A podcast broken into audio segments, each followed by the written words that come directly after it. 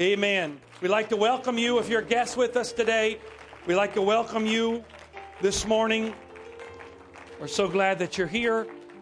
And if you're watching us on theantioch.com, we welcome you this morning into our broadcast. We pray that you're blessed by what you see, hear, and feel this morning. Amen. If you have a Bible, would you turn with me to Leviticus chapter 11? Leviticus chapter 11.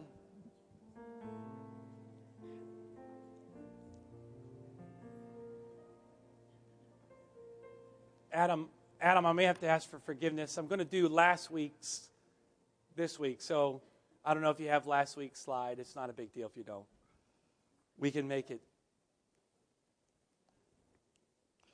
Amen.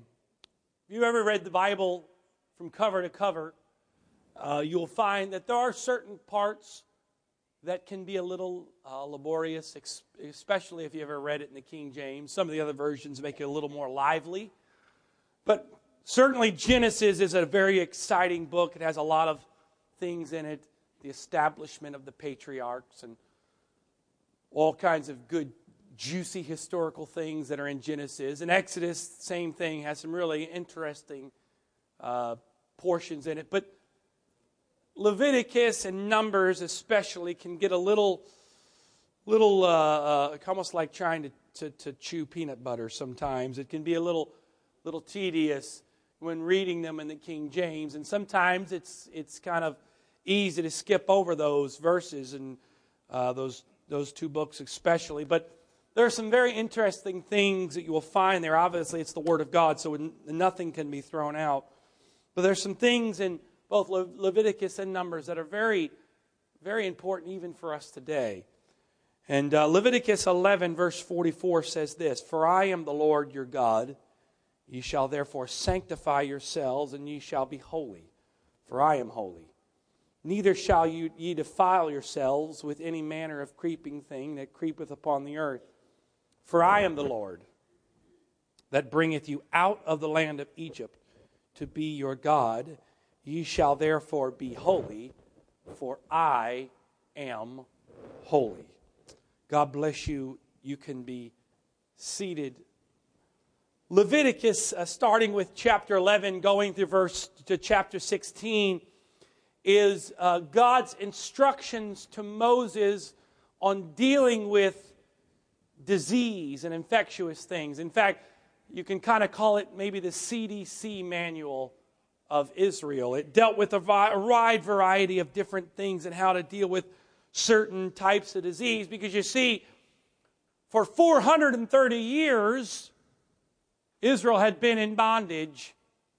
And when you're in bondage and you're in slavery, as the Israelites were, there were certain things that you didn't have to deal with. It, you really don't care about disease when you don't know where your next meal is coming from. And so when Israel is, is, is set free, and we know the story of Moses leading Israel out uh, by the hand in the direction of God and taking them uh, across the Red Sea, and things begin to change a little bit, and, and God begins to give instructions of how to live and what to do. Because you see, when you're in slavery, death is a welcomed friend. But when you're free, you want to live. And so when these people have become free, the Israelites become free, God began to say, listen, if you're going to if you're going to live free, then you're going to have to do certain things that before you didn't have to do. So he began in Leviticus chapter 11 all the way really through 16, uh, beginning to tell them about how to handle disease and how to handle certain things and how to, how to, how to properly wash and, and goes through a wide variety of, of things. It's quite interesting. In fact, I, I came across uh, something in my study where, where someone went through a, a comparison of today's scientific understanding and went back and compared it to the instructions that God gave in those uh, chapters of Leviticus. And there are certain things that God spoke to the Israelites in those chapters on how to handle certain things that they did, but they weren't done for thousands of years. And all of a sudden, some scientists discovers that this is the proper way of doing it, but it was already established in the Word of God thousands of years ago. But in Leviticus chapter 14, especially, God begins to deal with Moses on how to handle leprosy.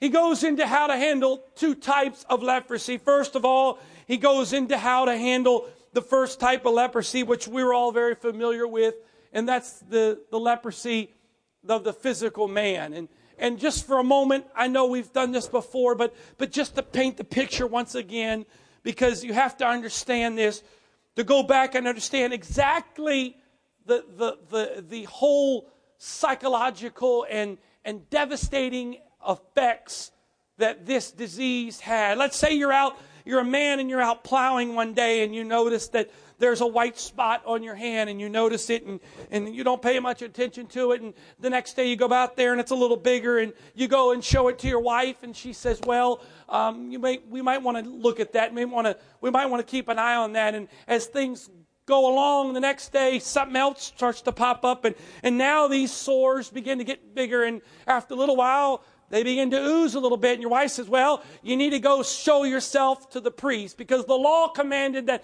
if you had a, a disease or you thought you had a disease, you'd show yourself to the priest. And, and, and so you, you, you, you, decide one day, well, it's, it's, this is bad enough. I need to go show the priest. And so you went down to, to, to the priest and you showed yourself to the priest. And the priest said, we need to put you in isolation for 14 days and to see what happens. So the, the priest takes you and put you in isolation for 14 days to monitor your symptoms and to, to find out exactly what's going to take place. And, and after 14 days, the priest would come back and re examine you. And, and if he re examined you and found that the disease not only hadn't got better, but grew worse, and he'd say, Now you have leprosy. And, and when you heard those words, called over you. The, the, the, the, the, the, sudden sense of doom and gloom, and, and you knew what that meant because at that time, immediately the priest would take you and you would be put into exile. You couldn't say goodbye to your, your wife or your husband. You couldn't say goodbye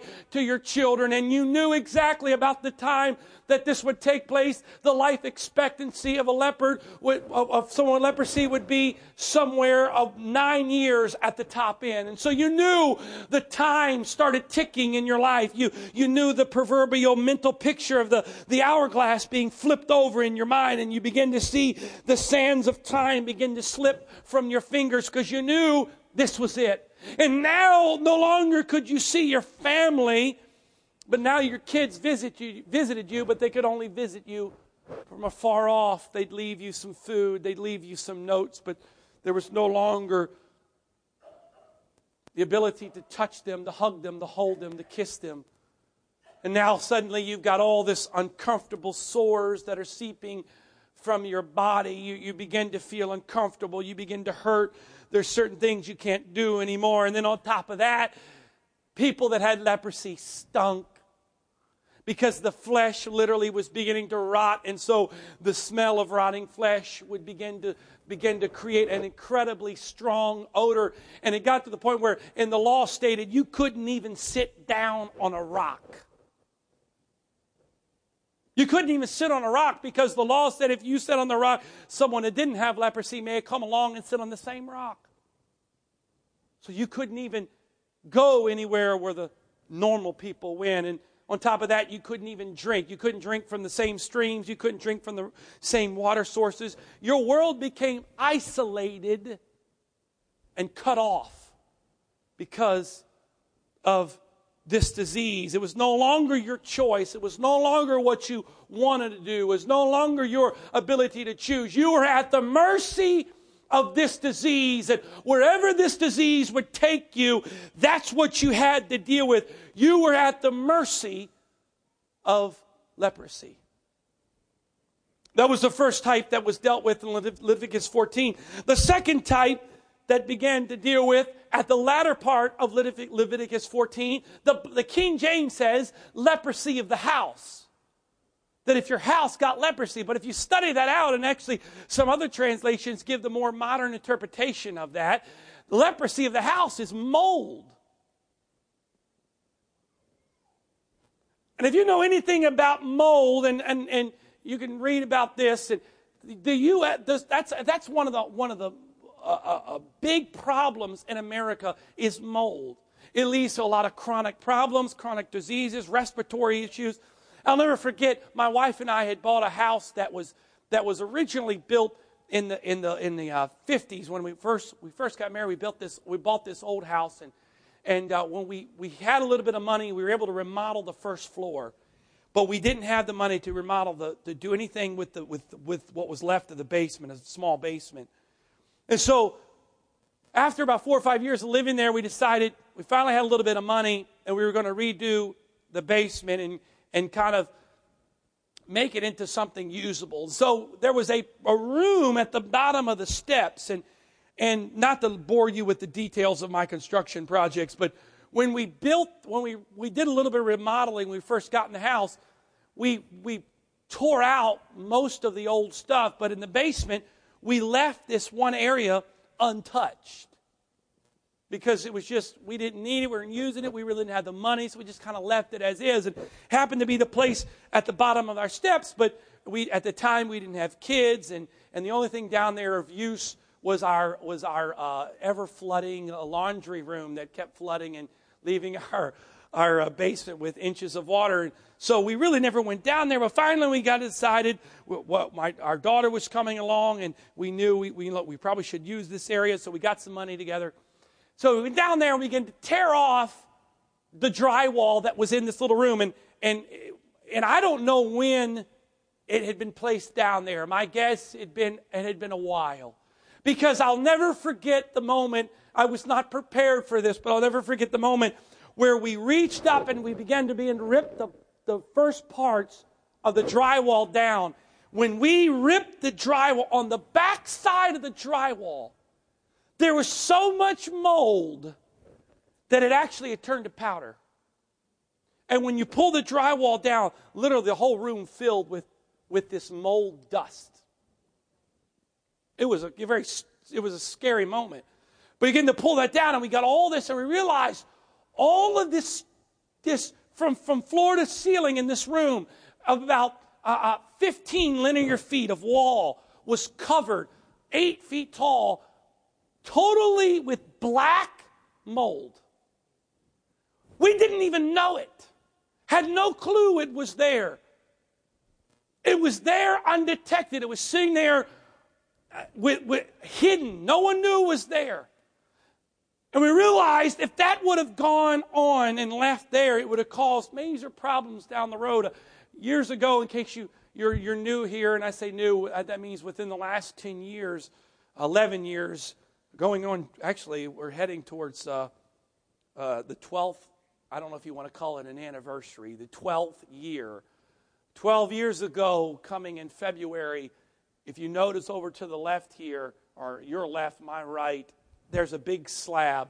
12 years ago, we had what was considered at the time the snow of the century that came along and dumped massive amounts of snow on both buildings. And the building that was over there was a little little skinnier than this, but much longer, and you can see kind of the footprint of that building, and and eventually caused that building to collapse under the snow. In fact, this building was was took uh, a, a huge hit, and and just those of you that know this, it's a fascinating fact. Right over here in this, only in this section of the roof, not the whole roof, because the wind blew all the snow. Over here on this section of the roof, they took off 63 tons of snow on that section of the roof. That's so much snow. So it had collapsed the snow, and, and the building was obviously exposed. And, and we were in the middle of trying to do some things. And, and before we were able to totally demolish it, there was, there was a period of time that, was, that the building was left exposed to the elements. And I'll never forget one of the last times that I walked down through that building. It had been, it had been a couple of months after it collapsed and for most places, from the floor to midway up, there was a kaleidoscope, a rainbow of colors that were growing on the wall. Oh, I didn't know mold grew in that many different colors, but it started to do. We know from, from, a, from a standpoint, none of us wants mold in our house. And so in Leviticus 14, God gives this incredible detail of how to handle mold in your house. Did you know the Bible tells you how to handle mold? It says, call the priest. Don't call me to come handle your mold. That's what the Bible says. There's some things we got to bring to speed here. But it tells us. So it tells us how to deal with leprosy. And, and if you begin to think about it for a moment, if you allow me to, there is a comparison between leprosy and sin. We can, we can see the parallels here between leprosies and sin in the Bible. Allow me for a moment to give you some comparisons. First of all, both are incurable. In, in, in biblical times, leprosy was an incurable thing. Once you had it, it was a it was a it was a death sentence. According to according to Scripture, if you have sin in your life, it is a death sentence. All have sinned and come short of the glory of God, the Bible says. But the Bible goes on to say in Romans, for the wages of sin is what? Death. So both are incurable. Number two, both have a numbing effect on its, on its victims. Because you see, after a while, the leprosy begin to eat on your extremities, and you would lose feeling on certain areas and wouldn't begin to feel and smell and taste like you used to. The same effect that sin has, because it all starts out, you know, the first time you do something, you get that check. You step away for a moment, you think about it. But you don't deal with the you only deal with the symptom, you don't deal with the cause. And so you find yourself back doing this thing again, but now you can go a little step farther. We didn't feel so bad this time. And you find yourself getting deeper and deeper, and then you start playing the, the, the, the, mental gymnastics. Well, you know, maybe it's not that bad because if it was that bad, the Lord would strike me down. And if He hadn't struck me down yet, it can't be that bad. So maybe it's not wrong after all. So you become more numb and more numb and more numb. And next thing you know, your, what used to affect you no longer affects you. What used to bother you no longer bothers you. Both leprosy and the sin, and both leprosy and sin destroy lives.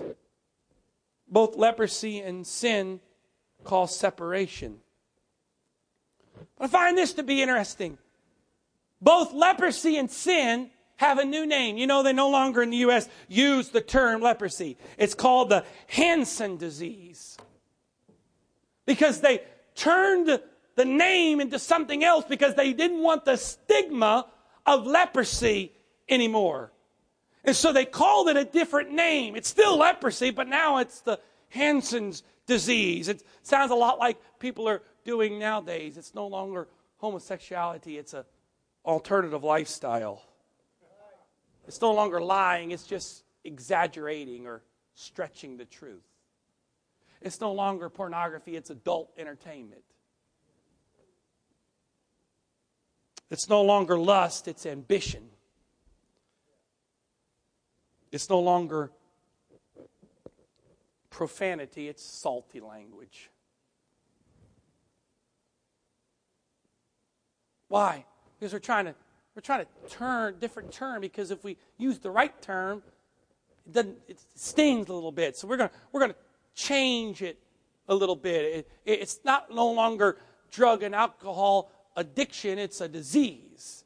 It's, it's no longer choices we make. It's, it's, it's, well, this is that and that's that. And all of a sudden now we're, we're finding different ways to label things because if we label it the real thing, then we realize we have to face it. And if we can somehow calls it a different way and choose a different way, then we don't have to face it.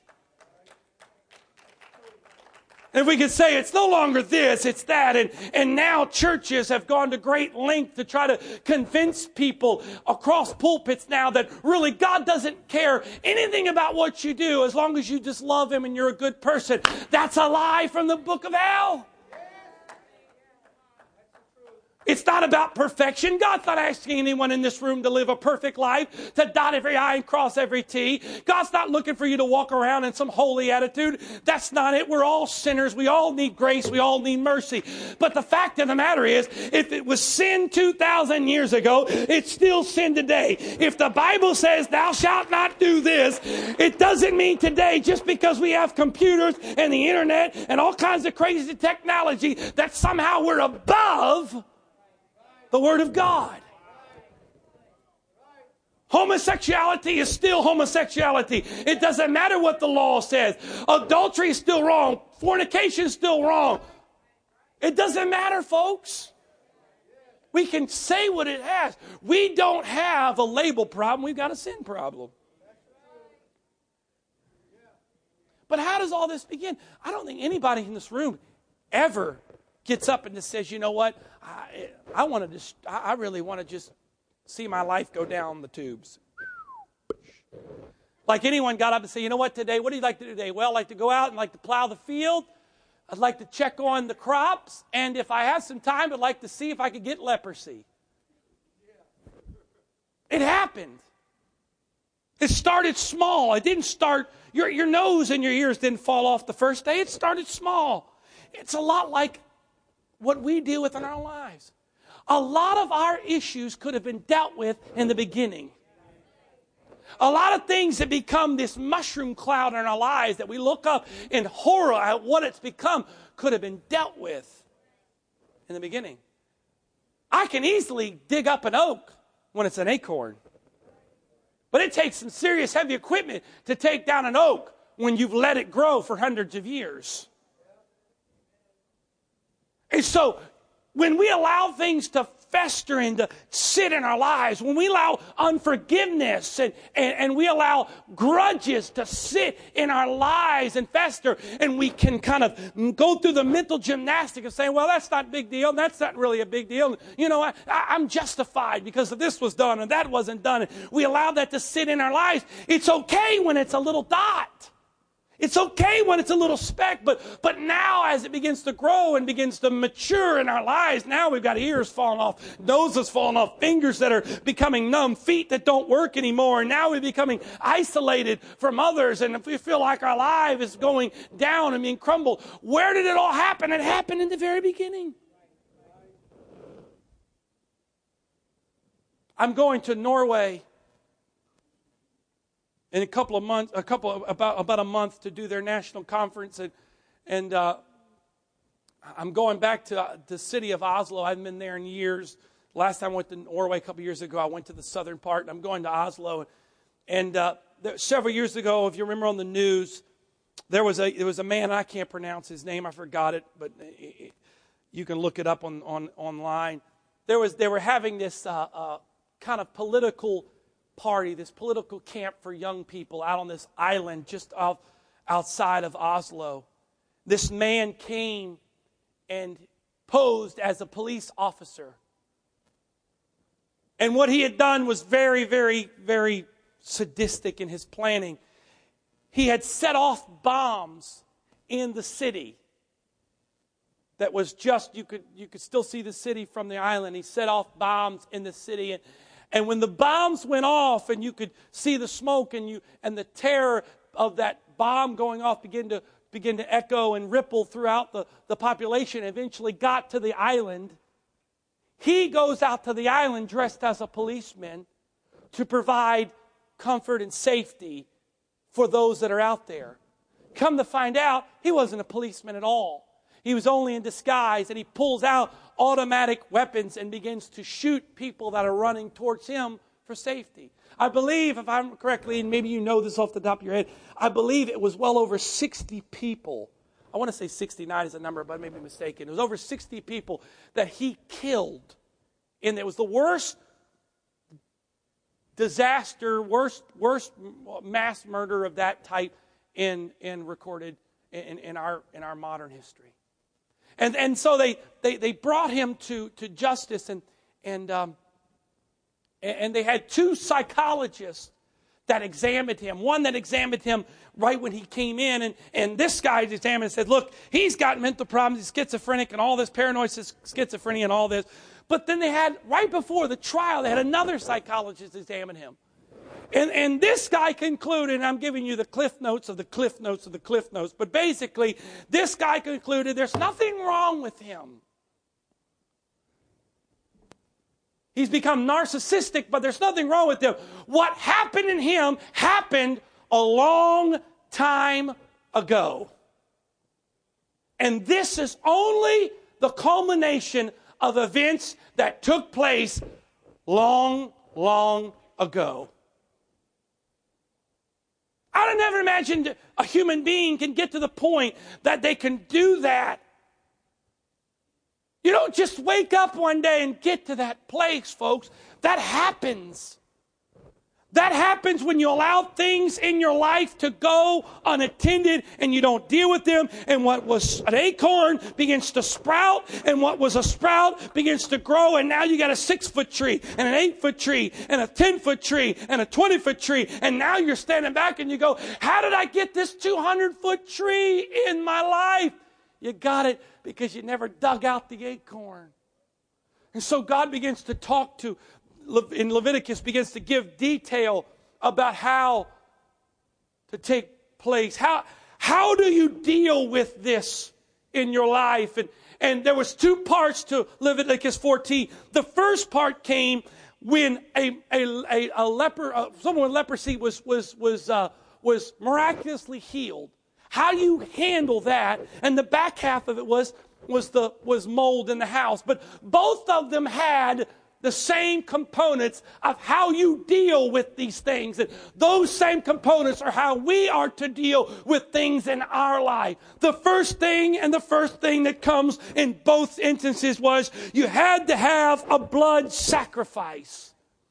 Both instances, there had to be a blood sacrifice that had to be given in order for cleansing to come. In one instance, I believe in the in the in the in the in the case of the of the of someone who was miraculously killed, uh, cured of leprosy, it was two pigeons. One was killed, and the other was taken out to the field, and the one with the, that was killed, that blood was sprinkled upon the one that was living, and he was let go, and that was a sign that that disease was leaving the area. But without the blood sacrifice, there was nothing that could be done in the cleansing. Because the Bible says, without the shedding of blood, there is what? No forgiveness of sins. But there's something that happens in Leviticus 14 that I want to draw your attention to today, and I'm not going to be much longer, but I think it's very fascinating. There's, there's a phrase that's used in the Bible, in the King James Bible, there's a phrase that's used seven times. Six times happened to be in Leviticus, one time is in Numbers. So a total of seven times. But of these seven times, this phrase is used five times in the book of Leviticus, chapter 14. Five times. And it's a phrase that if you look at it at first, when you're reading through it, you kind of skip past it because you, you got to stop for a moment and realize why this phrase is there. But the phrase is running water. Not water, but specifically running water. And the Bible goes through and God gives instructions to Moses in Leviticus, in Leviticus 14. And he says, you got to have a sacrifice of blood, but you also have to have some running water. Because if all you have is blood with no running water, you have no sanctification.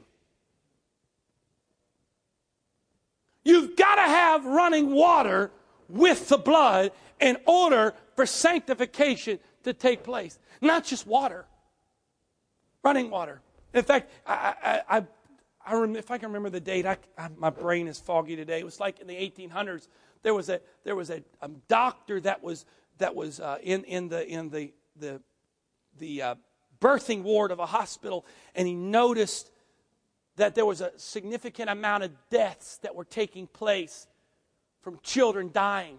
And he began to observe what was going on, and he realized that that the mothers and, and, and the, the, babies that were being born that were dying at an alarming rate and he noticed that the doctors would go and they would deal with one patient with a disease or someone that's dying. And they'd go straight from there and they would go and they would deal with the mother that was being birthed. And they would carry the same disease or what they would do is they would go and they would wash their hands, but they'd wash their hands in a stagnant bowl. And so they would dip their hands, but they wouldn't clean out the bowl. So the next guy comes along, he washes his hands. Hey, everything looks clean to me. All of a sudden, now you're carrying these things farther and farther because you see, stagnant water is a breeding ground for filth.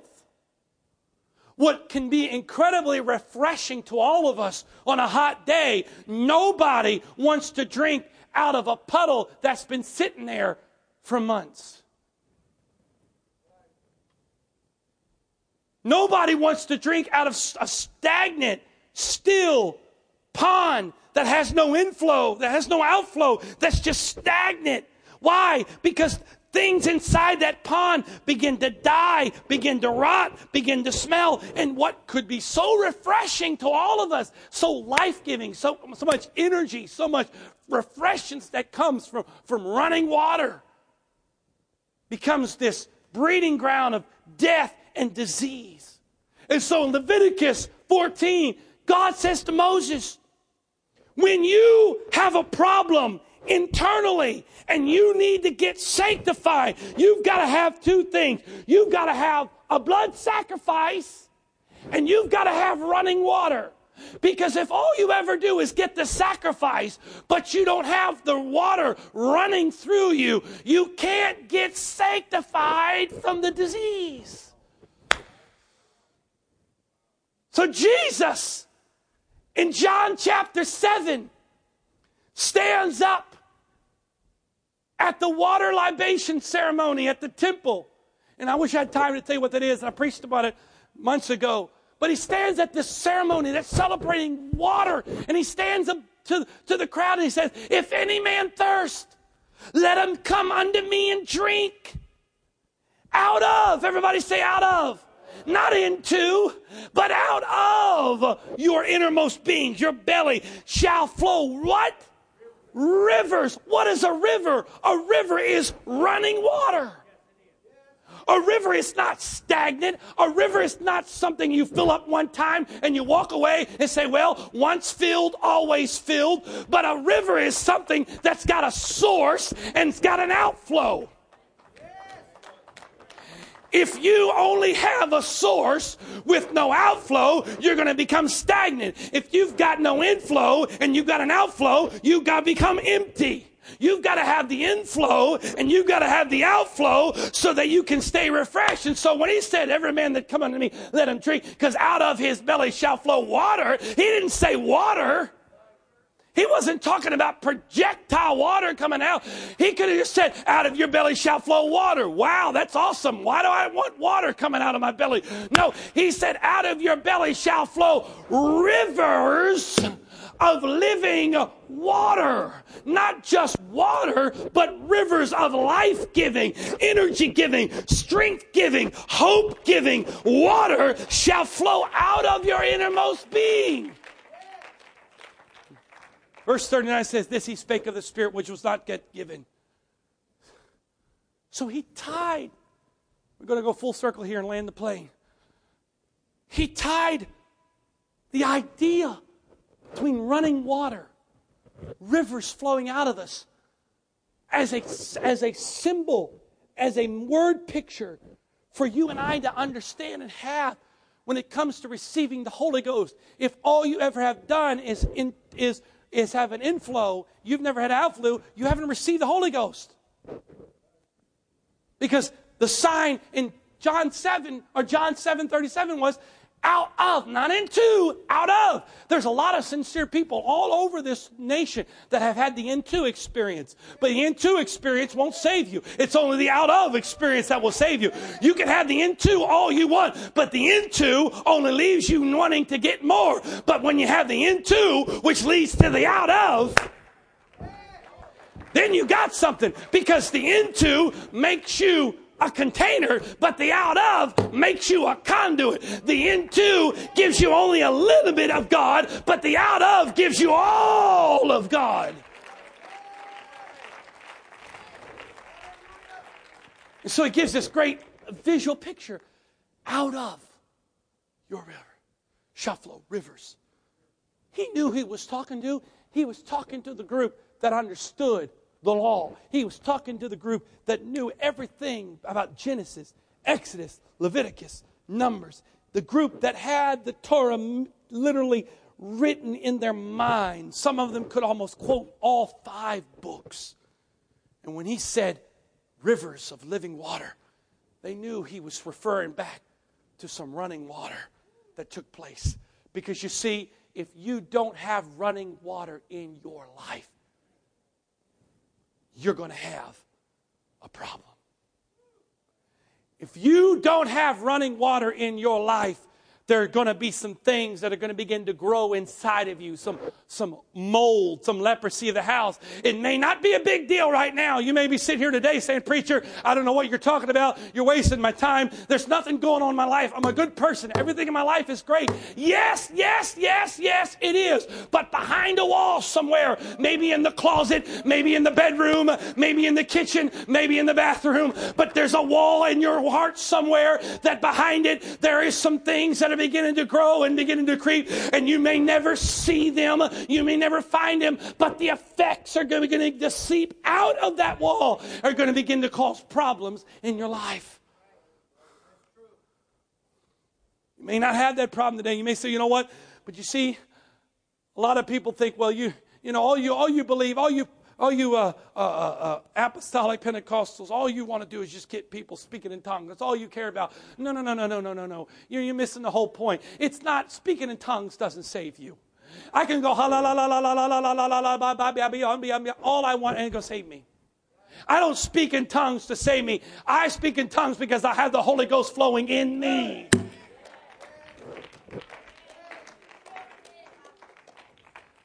It's like I don't eat for me to live. I eat because the food inside of me gives me the nutrients and the, and the necessary vitamins and minerals so I can live.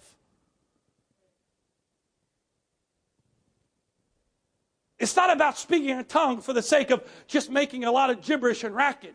You, I said this before, and I like to say this a lot. You can speak in tongues until you have an accent, and it's not going to save you. But the fact of the matter is, what's, what's, uh, what, what, what, what concerns me today, and this is where we're going today, and I'm closing with this, is Paul said this way. Paul said, I thank God that I speak in tongues more than you all. That's what Paul, the Apostle Paul, says. I thank God that I speak in tongues more than you all. Do you think Paul said that because he wanted to be holy and righteous and, and, and walk around with his, with his nose in the air saying, How good am I? How, how much better am I than all you? No, no, no, no. Paul understood if I let the water of life in me get stagnant, it's going to kill me. The Bible says, How can sweet water and bitter water flow from the same source? And I'm, I'm sad to say today that there are some of you that come here every week that truly don't have a flow of God in your life.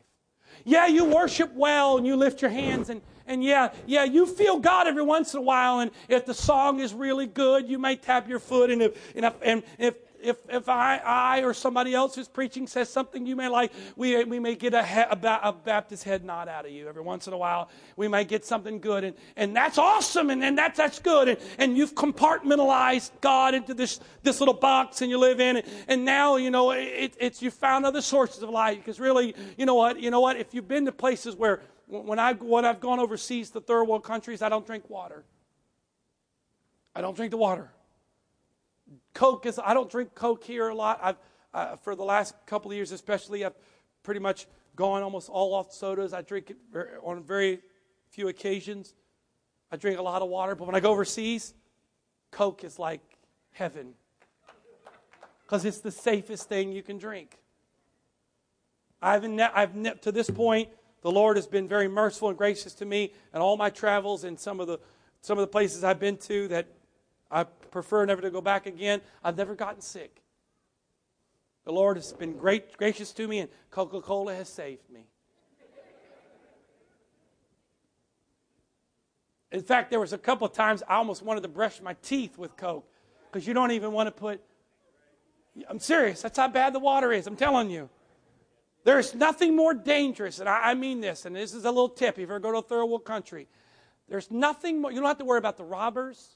You don't have to worry about the carjackers. You don't have to worry about anything else. The water is the most dangerous thing. Even ice in your drink can put you a place where you don't want to go. And something that is that that for me is so refreshing. The wrong place can be so internally damaging. You know what, for some of you, there's some things that you are allowing in your life to begin to grow, some unchecked things, some unchecked areas. And I feel like in the Holy Ghost today that the Lord has come to say, listen, I'm willing today to help you get free from these things before they mushroom into something you don't want them to do. But you got to have two things. You got to have a blood sacrifice. And you got to have some running water. You see, that's why a lot of us, and Trish, would you come? That's why a lot of us, we sincerely don't want to do certain things. You know, you ever been there, and, and I don't want to pick on you, so just answer rhetorically. Don't give me an honest answer. I want them to know what you think. But you ever been somewhere and you're like, you know what, I don't want to do this anymore. I want to stop this. And you get that, that you get you get down in that, that pious attitude and sincerity, but but you really are sincere. And you're, God, forgive me. I don't want to do this anymore. I don't want to do this. I'm sorry. And you mean it, you feel it, and you honestly think that's the end of it. Only to wake up the next morning and repeat it all over again. There is nothing more frustrating, I got to admit to you. Maybe you don't feel this way. There's no, nothing more frustrating than wanting to stop and not being able to stop. Drives crazy because there's like this internal war inside of you. One side saying, What are you doing? The other side saying, I don't know. And you feel internally pulled. And you know what? This is my answer the Lord gave me. I found the answer for me. Because you know the problem was?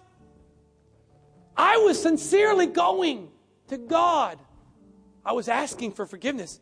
I was receiving the blood sacrifice, but I wasn't restoring the flow of running water in my life. So the problem was I, I got the blood sacrifice applied, but I never got the disease that was there. So I'd get this wall cleaned and washed and freshly painted. But I forgot over there there's another wall where it was growing.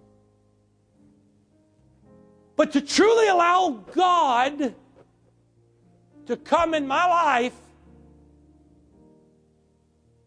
and to wash me, cleanse me, but not just that from his blood stake, but to bring a, re- a fresh restoration, rest- restoring into my life.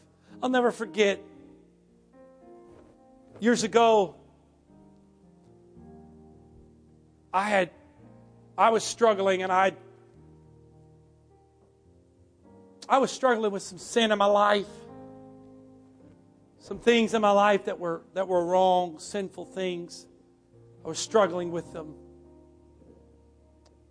And uh, they'd, begin, they'd begun to mushroom out in my life.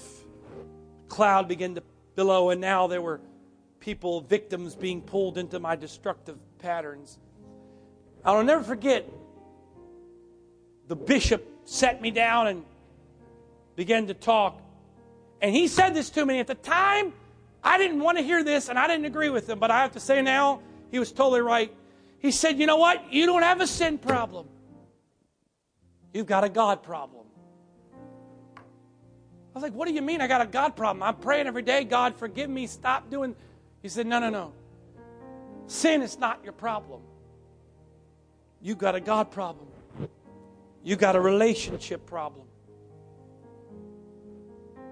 At first, I thought, well, that's dumb. I, I got a relationship, right? I, I'm praying every day. Forgive me, forgive me, forgive me, forgive me. That's a good, hey, I'm praying to God. Isn't, isn't that right? No, tell me how to get over the sin. When I get over the sin, then I can fix the relationship. I'm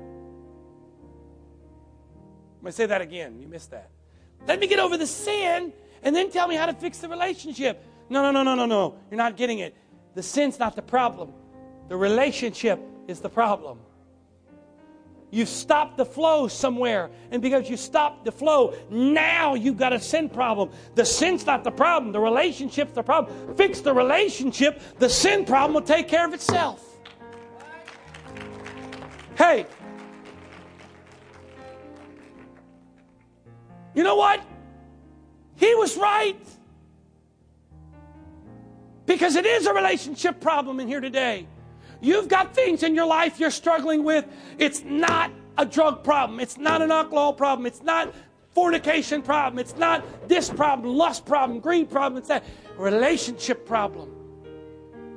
If you can get the relationship flowing in your life, not saying you become perfect, not saying you don't have sin, not saying you don't fall into things and have temptation. The Bible says every man is tempted when he's drawn away. But when I have relationship with him and he's flowing through me and I've got that running water, all the junk that wants to stay in my life gets washed away. Washed away. There's nothing that can cling under the walls of my heart. There's no, there's no bitterness, unforgiveness, sin, spirits that can grab onto the lining of my heart and say, We're going to stay here. Because you know what? When you get water flowing enough, it'll blow everything out. You know, they make nowadays water jets so powerful they cut through steel like butter. Water. Nothing in them, just water that's so concentrated and so coming out at such a high rate, they cut through steel like butter. That's the power of water that runs.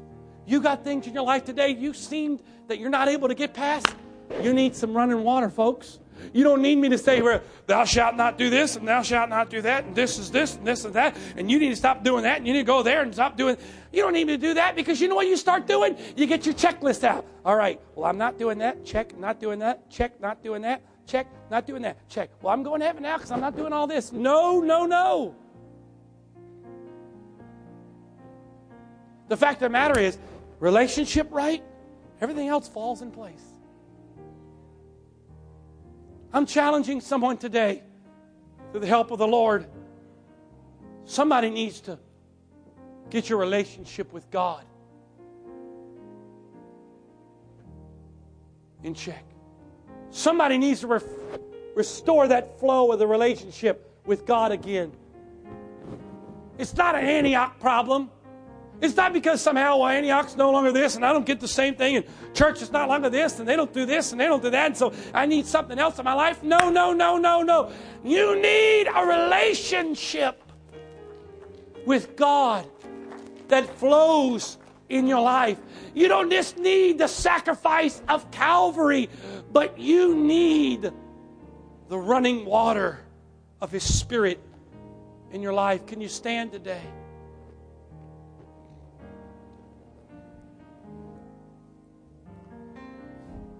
This is what I challenge you to do today. I challenge you this in the Holy Ghost. I challenge you check your pond.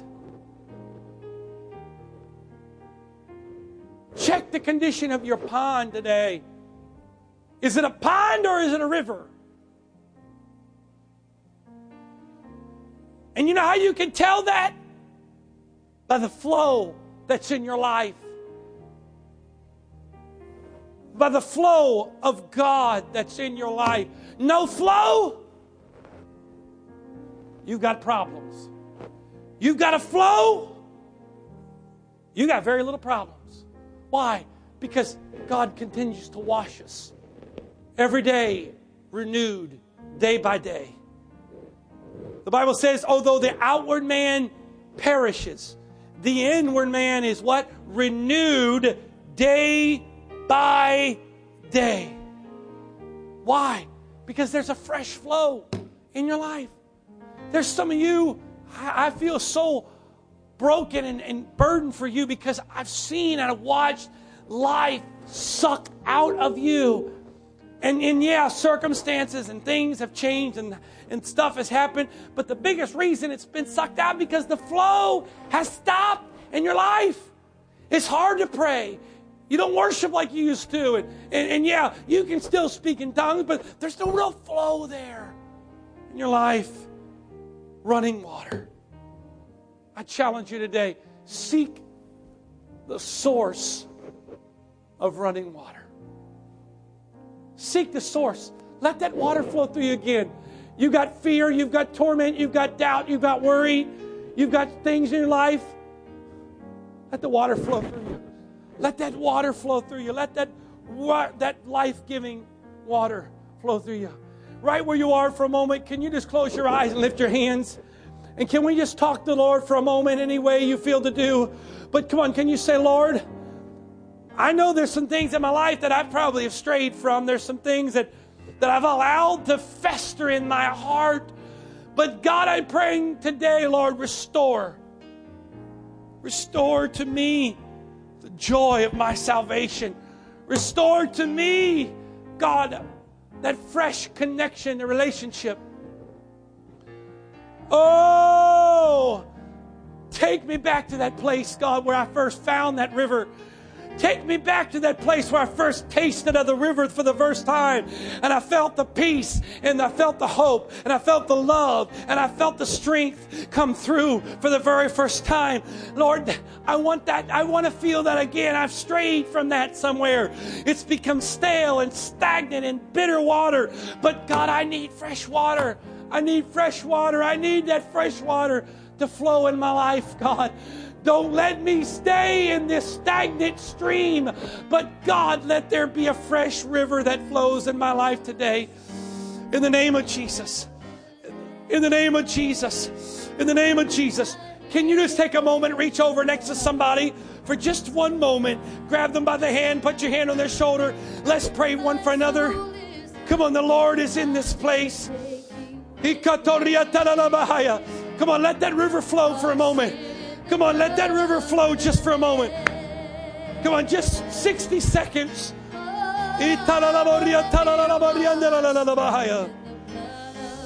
Oh, yes, Jesus. Jesus' name.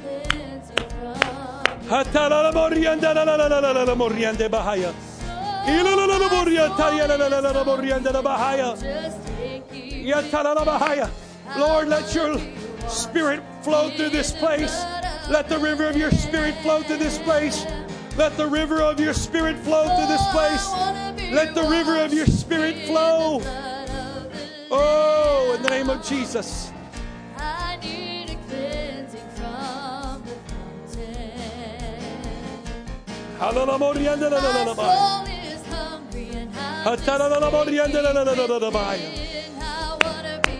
Oh, wash us.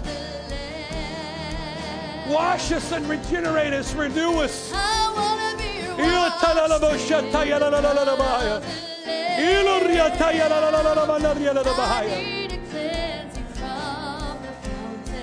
Oh, Jesus. Jesus.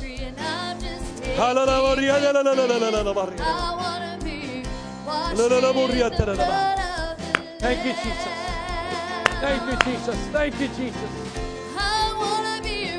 Thank you, Jesus. Oh, from the fountain. Hallelujah. Oh, thank you, Jesus. Thank you, Jesus. If you need to go, God bless you. Thank you for being here. Make sure you greet somebody on your way out. Praise God.